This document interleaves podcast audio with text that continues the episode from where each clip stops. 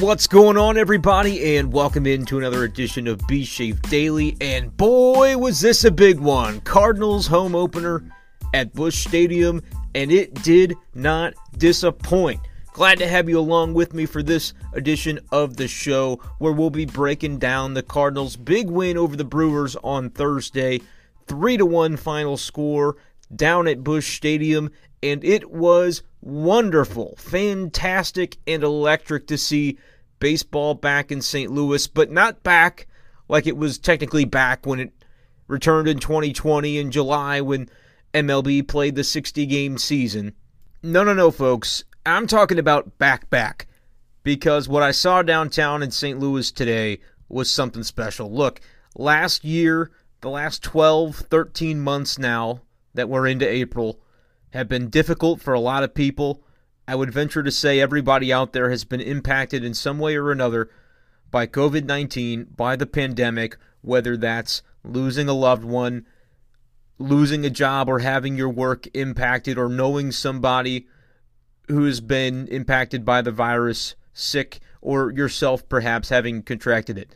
There's been a lot going on, and we didn't have baseball last year to kind of be that escape for us in the way that we normally do because fans couldn't go to the games.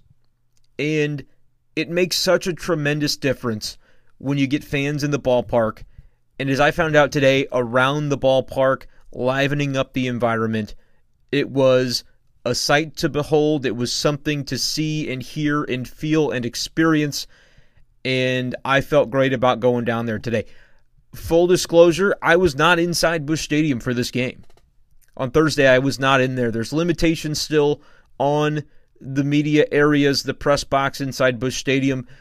Social distancing is still something that you've got to do up in the press box. And because of the large number of outlets that want to be there covering opening day, they've got to limit the different outlets to only so many people that can get in.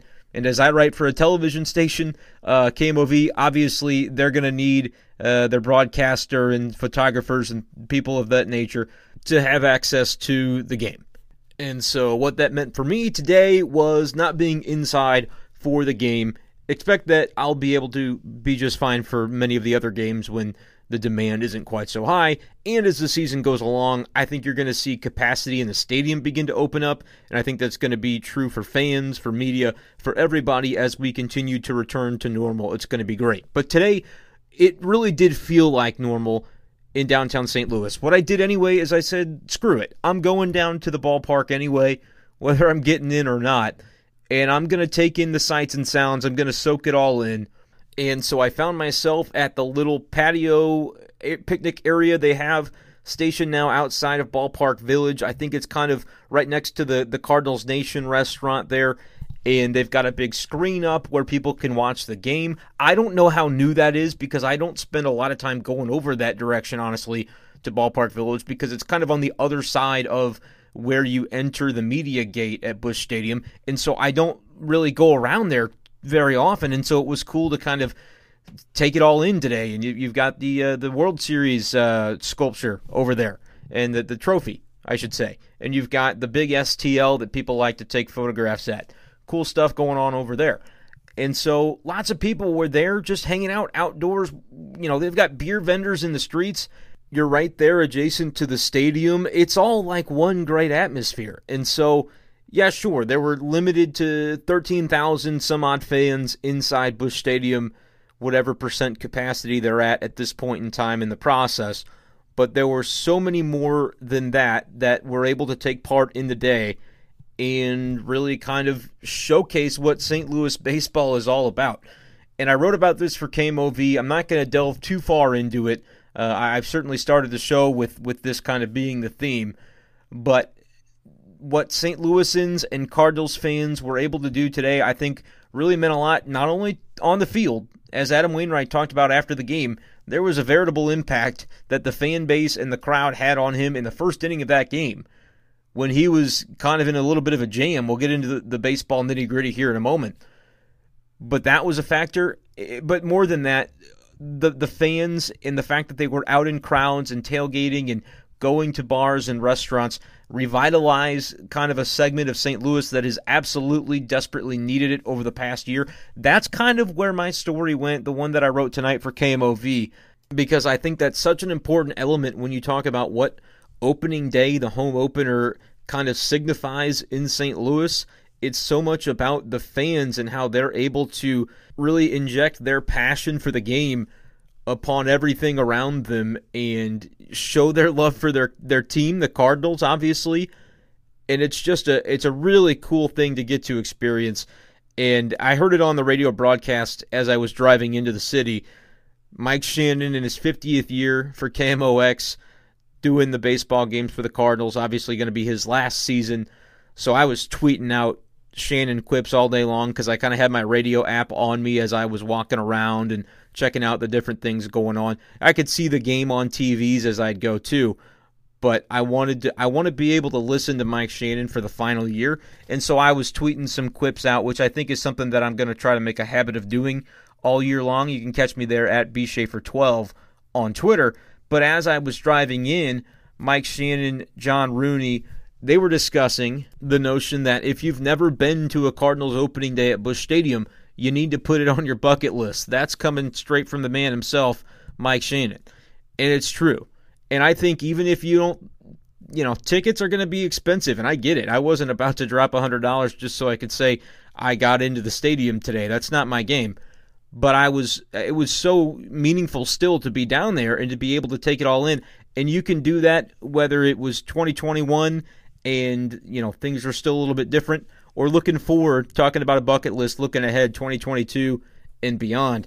I say if you've got a chance, even if you don't have a, a ticket to the game, get down there um, because it is really something special. And I think we're going to start to get to see this more and more with crowds returning to games, and then the crowds are going to get bigger. And then ideally, as the summer goes along, the Cardinals are in contention.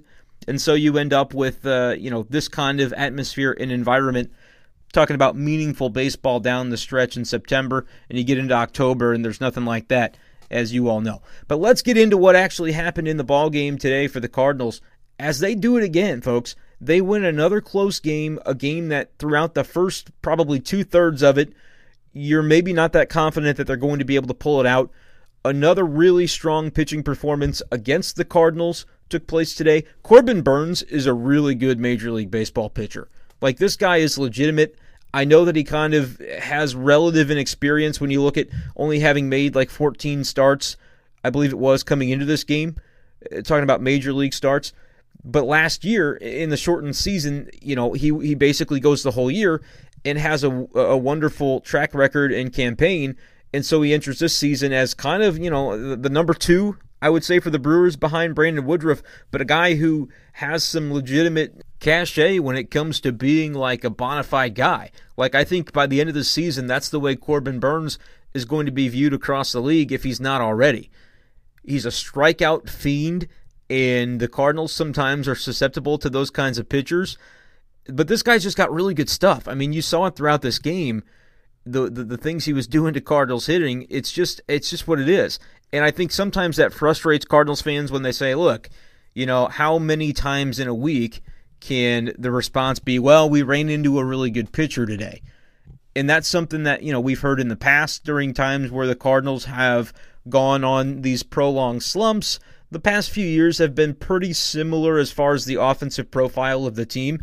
And it's, you know, they're never in the, the upper echelon of runs scored, but there's also been this quality that they are going to get their runs, but it's even going to be a little bit more spread out and randomized than you wish it would be. They're going to score 12 in one game, and then they're going to have multiple games where they don't score, or they score one, or they score two I think the magic number has been like four runs where they haven't really been able to consistently get on top of that number.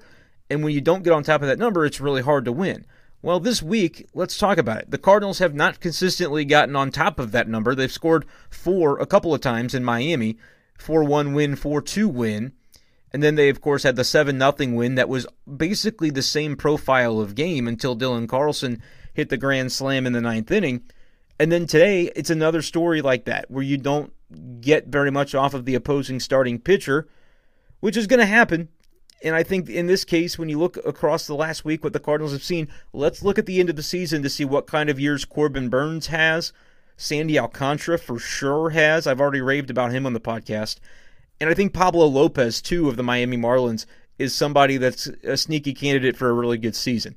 I think he's a quality pitcher, and he looked really good against the Cardinals. So let's acknowledge that all this has happened. It's a, a theme that is kind of familiar from past seasons for the Cardinals offense. But the difference in the past week, as the Cardinals have continued to rack up these wins, has been for one, the starting pitching has been able to uh, somehow, some way keep it together, where they're not giving up these crooked numbers. Ponce de Leon, John Gant, Adam Wainwright, and it was Wayno going today, did not have his best stuff early on, but at the end of the day was able to, to get through it having only surrendered one run. And that was a similar story for, for Gant and Ponce de Leon in the games they pitched down in Miami. And then the bullpen has been absolutely sensational for the Cardinals over the past week or so. On the way home, it was Kevin Wheeler talking about it on KMOX. I believe the math that he did was 16 innings, one earned run over the past four or so games for the Cardinals bullpen.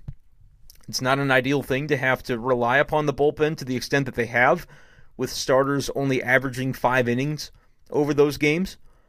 But when you can hold things down and you you basically can get through the middle innings without being in a huge deficit, and then you can turn things over to a bullpen that has all these weapons that Mike Shildt is able to use. I asked him about it today after the game and said, "How fun is it to be able to, no matter who you go to in this bullpen, they're going to come out and throw zeros. And he was very complimentary of the job that these guys have been doing.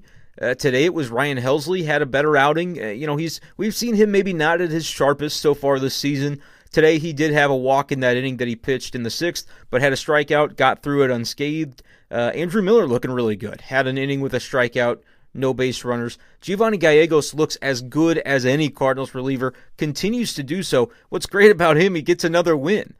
An inning pitched, two strikeouts. The slider was just dropping off the table. His slider's kind of looking like the, the Peter Fairbanks slider of the Tampa Bay Rays, where it just has a lot of that, that north south tilt to it. And he was just on point with it, could put it where he wanted to, was making guys like Lorenzo Cain, quality big league hitters, look silly. Eh, you know, guys that can make contact. They weren't doing it against Geo on Thursday, and that's been the story of his season really so far. After what was kind of an up and down spring training, really I should say a down and up spring training for Gallegos because he started a little bit clunky, but he really began to pull it together as spring came to a close, and he's carried that over right into this beginning of the year where he just looks sensational. He's 2 0 on the season. He's in my mind the Cardinals strongest reliever at this point. Doesn't mean you got to put him in the closer role because Alex Reyes today continues the job that he's done. Officially, unofficially, whatever you want to call it, the guy is the closer for the St. Louis Cardinals now. Notches his third save of the season. Gives up one hit in the ninth, but grinds through it, gets another strikeout, and remains at a zero ERA for the year, along with his piggyback partner in the late innings, Giovanni Gallegos. Those guys just look tremendous right now. And so that's what's carrying this team. But at the same time, the Cardinals, you can't win if you don't score. So their offense has managed to, one way or another, do just enough to win these close games. Like it feels like the last four or so games have all been the same story. You, you go for several innings, not able to get a whole lot done. Whether you feel like the Cardinals are slightly up, slightly down, or or basically in a tied score throughout basically innings one through six, that feeling is kind of like eh, uneasy. Not sure the Cardinals are going to be able to get it done today. Wouldn't be surprised if they're unable to capitalize here. But then in the late innings, they just continue to get the job done. And today, it was a- another kind of storybook ending the way the seventh and eighth inning went for the Cardinals. As again, like we saw in Miami, these late game rallies begin to take shape uh, on occasion with two outs. Arenado and DeJong both make outs to start the seventh inning. Yadier Molina gets a single, seems to be pretty harmless, no big deal at that point. But you've got Dylan Carlson coming up to the bat, and that guy's been something. You know, you know he's able to take the ball out of the yard at any given time. Three home runs on the season coming into today. But this time, Carlson doesn't leave the yard. He finally has a hit that isn't a home run, but he ropes a double into the right field corner. Just a really good swing, high quality from the rookie once again. But then you've got Yadier Molina running. And so, you know, and at this point in time, I was over at uh, Kilroy's, which is a, a bar kind of on the other side of patios near the ballpark, kind of taking in the sights and sounds over there. And the place starts going nuts, right? Because Carlson hits this ball into the right field corner, and you know that Yadier Molina, the previous pitch, he was trying to, to, to run with the pitch. And so I don't know if he ended up taking off with this pitch or not. But at, at any rate, it's a ball that's in the corner. You think it might rattle around a little bit. Maybe Yadi can score from first. But then when they show the, the, the angle of the broadcast where Yadi's rounding third, I thought at the speed he's going, I obviously, if I'm not in the ballpark, I can't see everything happening at once. I'm just watching it on television. But the way he looked, I would have been really surprised if he had gone and made it. I thought this is going to end bad if he goes. So Simultaneously, it was the right decision to stop, yet it was a disappointing decision because you thought, oh man, this could be it. You go from not having any traction offensively the entire game to little base hit with two outs in the seventh. Boom, you get your extra base hit. Can you tie it on that play? No, you can't. So now the Cardinals need something more. And the problem there is they're heading into the bottom of the order, which has not been particularly effective to this point. Neither Justin Williams nor Tyler O'Neill to that point had notched a hit in the game, and with the way Tyler O'Neill had looked, you know, he just was he just was not really having uh, the kind of competitive at bats that you want to see. And Williams obviously had had a slow start as well, but in this situation, they decide they're going to walk Justin Williams to get to Tyler O'Neill. Like I had mentioned, didn't look quite at his best in some of those earlier at bats in the game. At the end of the day, O'Neill finishes with two strikeouts, but he goes one for three and gets the one that counts. Able to put the ball in play against the Brewers in that situation. I believe it was Yardley, the reliever that was in there for Milwaukee at that time. Hits a ball to kind of the shortstop side of second base Evidently, at this point in time, Kolten Wong had already been removed from the game because he was dealing with an oblique. We didn't know it at the time, but that was the reasoning. It came out after the game. Something that he had dealt with in the Brewers' previous series was able to get up good enough to go for the beginning of this game, but then tweaked it once again, which is really a shame. Kind of a sidebar, by the way. That is the case for Wong because the ovation that he received at the beginning of the game on Thursday and had tears coming down his eyes ends up taking a four pitch walk from Wayno, uh, which Wainwright talked about his command. He just was kind of out of sync early on in that game, which we are going to get to the way the fans impacted things there in that inning and kind of helped him bring it back to keep it scoreless after the top of the first. But for Kolten Wong to be able to return to you know the city where you grew up, like he's talked about his emotions and the fondness that he holds in his heart for St. Louis was here for, you know, was a member of the organization for a decade and came up 2013 and was a big part of some some really good Cardinals teams in the years that followed. And then goes to a new team, a division rival, and, and gets to come here for opening day, throwing bubble gum at his teammates as the, the trucks are going by as they're being introduced, which is something I didn't, again, because I wasn't there, I didn't notice all that was going on. So I kind of caught up with that after the game on Twitter. I love every bit of that. It's fantastic. But for Wong to be injured now, uh, unlikely. I mean, I think it's going to be an injured list stint for the guy, which certainly means in either way, he's not going to be uh, probably having an impact or playing in either of the next two games, which are Saturday and Sunday, the remainder of the series down at Busch Stadium. So that really sucks because, uh, I, you know, Wong certainly was emotional about it, and it was just really cool to see, and a, a storyline that I love a former Cardinal coming back, and it's still so fresh because, I mean, this was the first game. Kolten Wong batted in the last inning before today where fans were at Busch Stadium. It was game two, the ninth inning of the 2019 NLCS, and he led off that inning. He made an out that inning, but was one of the last batters to bat, and then he was the first one to do so today with fans in attendance after all of 2020, no fans were in the stands. So, kind of a cool situation, cool moment that was a little bit diminished after the fact by the knowledge that he was injured in that situation. But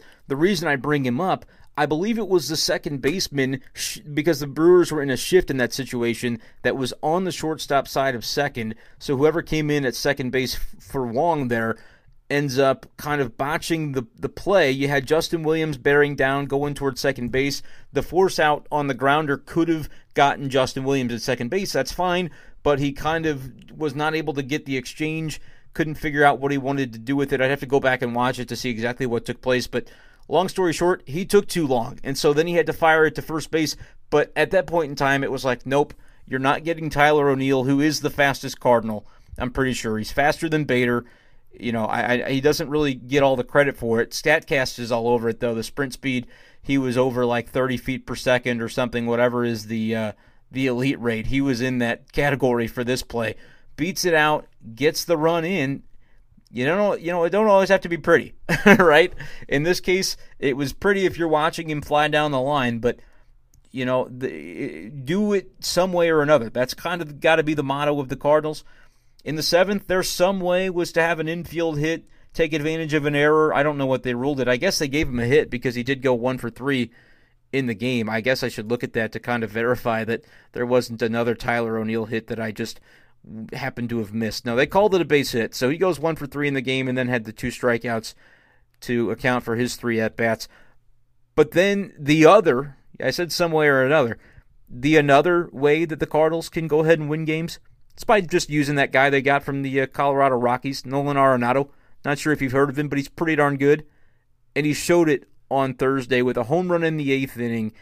Just a storybook, picturesque way to go about and win this game. I saw somebody it, it replied to me on Twitter and said, "Well, it could have been a walk off." Yeah, I guess it could have been a walk off, but I think it was pretty special the way it happened. Austin Dean gets into the game, pinch hitting opportunity there in the eighth. He walks, and then Arenado hits the bomb. 3 1 Cardinals. You know, with the way this bullpen's going, they're probably not going to look back from there. And Alex Reyes comes on to close the door. Just really incredible uh, to see Nolan Arenado. Like, it's what Cardinals fans have been dreaming of for two the better part of two or three years. Apparently, though, it's what Nolan Arenado has been dreaming of for just about as long as we found out on Thursday, hearing from Adam Wainwright after the game. This was incredible as I was hearing him talk about this on Zoom, I couldn't freaking believe my ears. Like it was eh, remarkable to hear Wainwright talking about the fact that before Arenado was even on the Cardinals, long before the idea was conceived. I mean, I guess the idea was there in some of the minds, but long before it came to fruition, this guy was already angling to get on the St. Louis Cardinals. For each of the last couple of years, as all of you have been angling to get Nolan Arenado on the St. Louis Cardinals. He was doing the same thing. He wanted to be a Cardinal the whole way, and I think we we kind of all came to the collective realization a little bit today.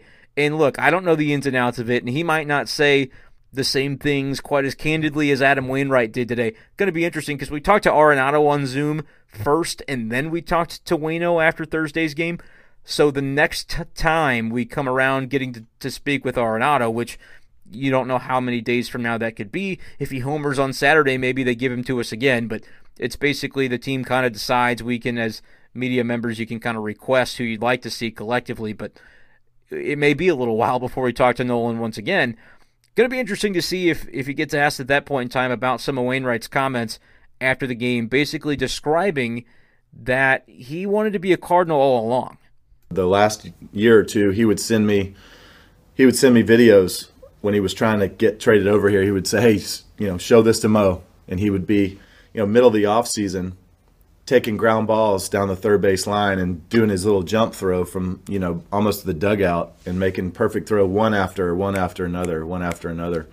Um, you know, just the guy loves baseball. He accidentally sent a message out to the team. He was trying to send it to his hitting coach, or so I don't know who he was trying to send it to, but you know, we were all. I was sitting there watching American Idol with my kids the the guys are all watching like you know NCAA basketball tournament or something, and, and Nolan accidentally sent a video out of him like working on his swing in the in the in the living room of his house in spring training at like 7:30 at night. You know, I mean, the guy just loves working on baseball, and he just a, a baseball rat, and we're glad to have him. And that was Adam Wainwright Thursday evening following the Cardinals' 3 1 win over the Brewers. And I'm not sure if you caught that. I want to I just want to play back this one little part really quick just to make sure we're all on the same page here. When Adam Wainwright said when he was trying to get traded over here and he's talking about Nolan Arenado. The last 2 years, he said one or 2 years. Nolan Arenado as he was trying to get traded over here as if it were like the most casual thing in the world and everybody knew that he had been pushing for this for that period of time. Just a mind blowing uh, reveal by Adam Wainwright on Thursday. Maybe he didn't see it as such, and that's why he said it. But I think for a lot of people, it was a revelation, to be sure. But then maybe the best part of the whole thing with Wainwright was at the end, it was Ben Frederickson of the St. Louis Post Dispatch that asked him, Hey, those videos that Nolan always sent you of him doing his work in the offseason or whatever he was doing, hitting or throwing you can imagine, you know, this guy working out, doing the jump throw that you've seen a hundred times on highlight films, but the fact that he's practicing that in the off season in order to make a video to send it to Adam Wainwright, that is a pretty wild set of circumstances that we learned about on this Thursday. But at the end of the Zoom, Ben Fred asked him, like those videos, did you ever send them on to Mo?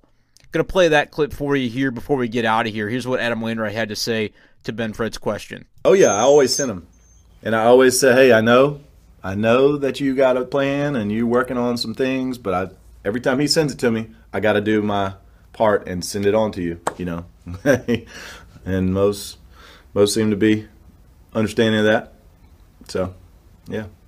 Pretty excellent stuff. And that right there was the end of the Adam Wainwright Zoom session, by the way. There were no questions after that. Just kind of logged out there after that. So I think this would be a good opportunity to kind of circle back on what I said I wanted to talk about earlier in the podcast and kind of forgot until this point with Adam Wainwright in the first inning of the game on Thursday and the impact the fans had. And it's not a quote that I'm going to play necessarily. He did talk about it but you can read about it if you really want to a little bit in depth. I think I included the entire quote in my article for KMOV, which I'd love for you to read because it means a lot that you consume the content on the audio, you read the stories, everything I'm putting out there. It means a whole lot when you guys do that. But what he said, I'll kind of describe a little bit of it anyway, so maybe that means you won't go back and read. But he was talking about, and I noticed this too, I tweeted this out kind of right after it happened when that inning was going on, and it was bases loaded, two out. Lorenzo Cain up at the bat for the Milwaukee Brewers.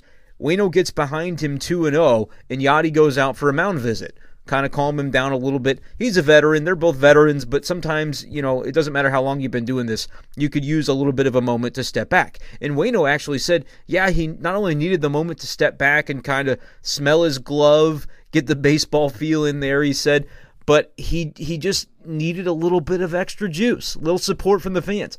And they knew it in that moment. Were able to sense like, hey, this is a big spot already early in this game. Let's go ahead and give our guy, our, our 16, 17 year veteran, some love here in this spot. And that's exactly what the Cardinals fans did. It was really cool to see, and just kind of something that happened all of a sudden. Yadi's walking back toward the plate, getting ready to uh, call out a 2 0 pitch and that's when it starts. Crowd kind of starts inside the stadium. You can hear it on the broadcast if you watch back, listen back, and you could certainly hear it outside the stadium. And so over there at the ballpark village area where I was, everybody starts kind of getting rowdy as well. And so it's like Adam Wainwright said after the fact that he sensed that that was a turning point in the at bat because he was able to kind of collect himself. Said the Cardinals fans actually helped him refocus in that moment he throws a strike to Cain. He actually gets the next one to get it 2 2. Obviously, he says in the end, ends up giving it a ride, but Dylan Carlson makes a sensational play up against the wall. But just the fact that he was able to settle in and execute the pitches the way he wanted to in that moment, really cool to see Adam Wainwright, you know, not only be able to get out of that inning with the help of Dylan Carlson, but acknowledge after the fact that something that everybody kind of sensed uh, simultaneously was, hey, this is a spot in this game, and Wayno needed a little bit of an extra boost. And Cardinals fans, he said, like they've been for the last 16 and a half years, they were there for him in that moment, and Cardinals were able to get out of that jam. So, really cool to see the fans not only out there, but be able to take an impact on the game. Really interesting, exciting, a lot going on today for the Cardinals on opening day, the home opener at Busch Stadium. St. Louis gets another win. They're 5 and 2 now. challenging those Cincinnati Reds for the lead in the division, as the Reds have been red hot. Uh, obviously, took two of three from the Cardinals to start the season, and then they beat the tar out of the poor Pirates, which I think everybody's going to have to do this year if you want a chance in the NL Central because you're going to play them like 19 times, whatever it is, if you're the Cardinals, and they're going to be the fifth place team. You've got to figure out a way to, if it's 19 games, I don't know if it's 18 or 19 or 20 or what it is, but if it's 19, let's say, you've got to win, I don't know, 13 of them. You've got to win at like a 667 clip against Pittsburgh at least. I think if you want to be able to make headway in the division, because the rest of the teams in this division, to varying degrees, could be relatively tough. I think in the West you're going to have the the bigger teams like the Padres and Dodgers. I think in the East you're going to have the Braves and several of those teams potentially in the in the soft cushy middle of the East. It might not be as soft and cushy as conceivably the middle of the Central will be, uh, but I think as a general rule you're going to want to beat the Pirates. So that's where the Cardinals, though, stand after opening day, the home opener. They're going to get the day off on Friday and then get back at it on Saturday. It'll be Carlos Martinez on the mound for the day game at Busch Stadium on Saturday. Going to be interesting to see how he fares in front of the home crowd. Looked pretty decent in his first start of the season. You remember, though, he's trying to build it back after a tough go of things in 2020. So, Carlos Martinez will be on the bump for St. Louis. We'll see if Paul Goldschmidt will be in the lineup. That's not something we really got into in the podcast today, but he was obviously scratched from the starting lineup for the Cardinals on Thursday due to lower back tightness. Mike Shildt said after the game it kind of tightened up on him Wednesday night, and then when he came in on Thursday, it wasn't feeling any better. He wasn't able to really do anything baseball wise on Thursday. Got treatment, said it did get better as the night went along the afternoon went along, but still wouldn't have been able to do anything from a baseball standpoint. So maybe the off day on Friday coming at the perfect time for the Cardinals for the chance that they might be able to get their stud first baseman back, having only missed a game. I don't know. I'm a little bit more skeptical until we hear some more. Uh, sometimes backs are weird and these things can happen. You don't want to screw with it when it's screwy, but it is something that after a few days can potentially be better. Uh, I, I, say that anecdotally, right? From personal experience, we've all had back pain, and sometimes it locks up on you, and you can't really articulate why. And then a few days later, maybe it feels better. Hopefully, that's the case for Paul Goldschmidt. Nothing serious, and he's able to get back into the Cardinals lineup in short order. Speaking of the Cardinals lineup, excited to be doing this on Twitter this year. I don't know if you guys saw yet on Twitter today at bshafer12. I tweeted out the Cardinals starting lineup using baseball cards uh, baseball cards, something, a hobby that I've gotten into pretty heavily, honestly, in recent weeks. Another element, uh, I, I've done disc golf, right? Started that kind of like last May when the pandemic was kind of at its height and people were in quarantine and you could only go outside basically to do some exercise. And so that's something that I picked up, something that exploded really uh, throughout the pandemic in 2020. Baseball cards are, an, and sports cards in general, are another thing hobby that has just taken off in popularity and now you can't even find these cards in stores if you want to. But I've been able to kind of come across as many Cardinals cards as I can of guys that are currently on the team and the plan is to kind of shake it up a little bit with the lineup tweets because everybody tweets the lineup. And so, how can you make yours different? Well, I'm going to try to make mine different this year by doing it with baseball cards. So, follow along at bshafer12 if you think that's kind of cool. Another thing I think you should do, I think would be cool, send me a voice message on this podcast. Go to anchor.fm slash bshafer12 slash message. Drop me a line. Record your own voice, talking about the Cardinals, asking a question. Love to get into it when I can. Sometimes I get these questions and I know I don't get to them right away, but they're always on the back burner in my mind. And the more they come in, the more I'll be thinking about them. And I appreciate when you guys get involved in the show because it means you're out there and listening, and that's awesome to me. So thank you guys once again for being along for the ride not only for this episode, but throughout the season. I think it's going to be a good one for the Cardinals as they're getting off to a wonderful start. Make sure to subscribe, though, if you've not already done so to the podcast. If this is your first time listening or something, head on over to your favorite app and subscribe. You might already be in the app listening on your phone. Just a couple of extra clicks away to be able to lock in on B Shafe Daily for the entire season. You can do it at Spotify, Apple Podcasts, Google Podcasts, all the rest of the wonderful hubs for podcasts and audio listening. So appreciate you guys once again. That's going to wrap it up for this edition of B Shafe Daily, and we'll talk to you next time.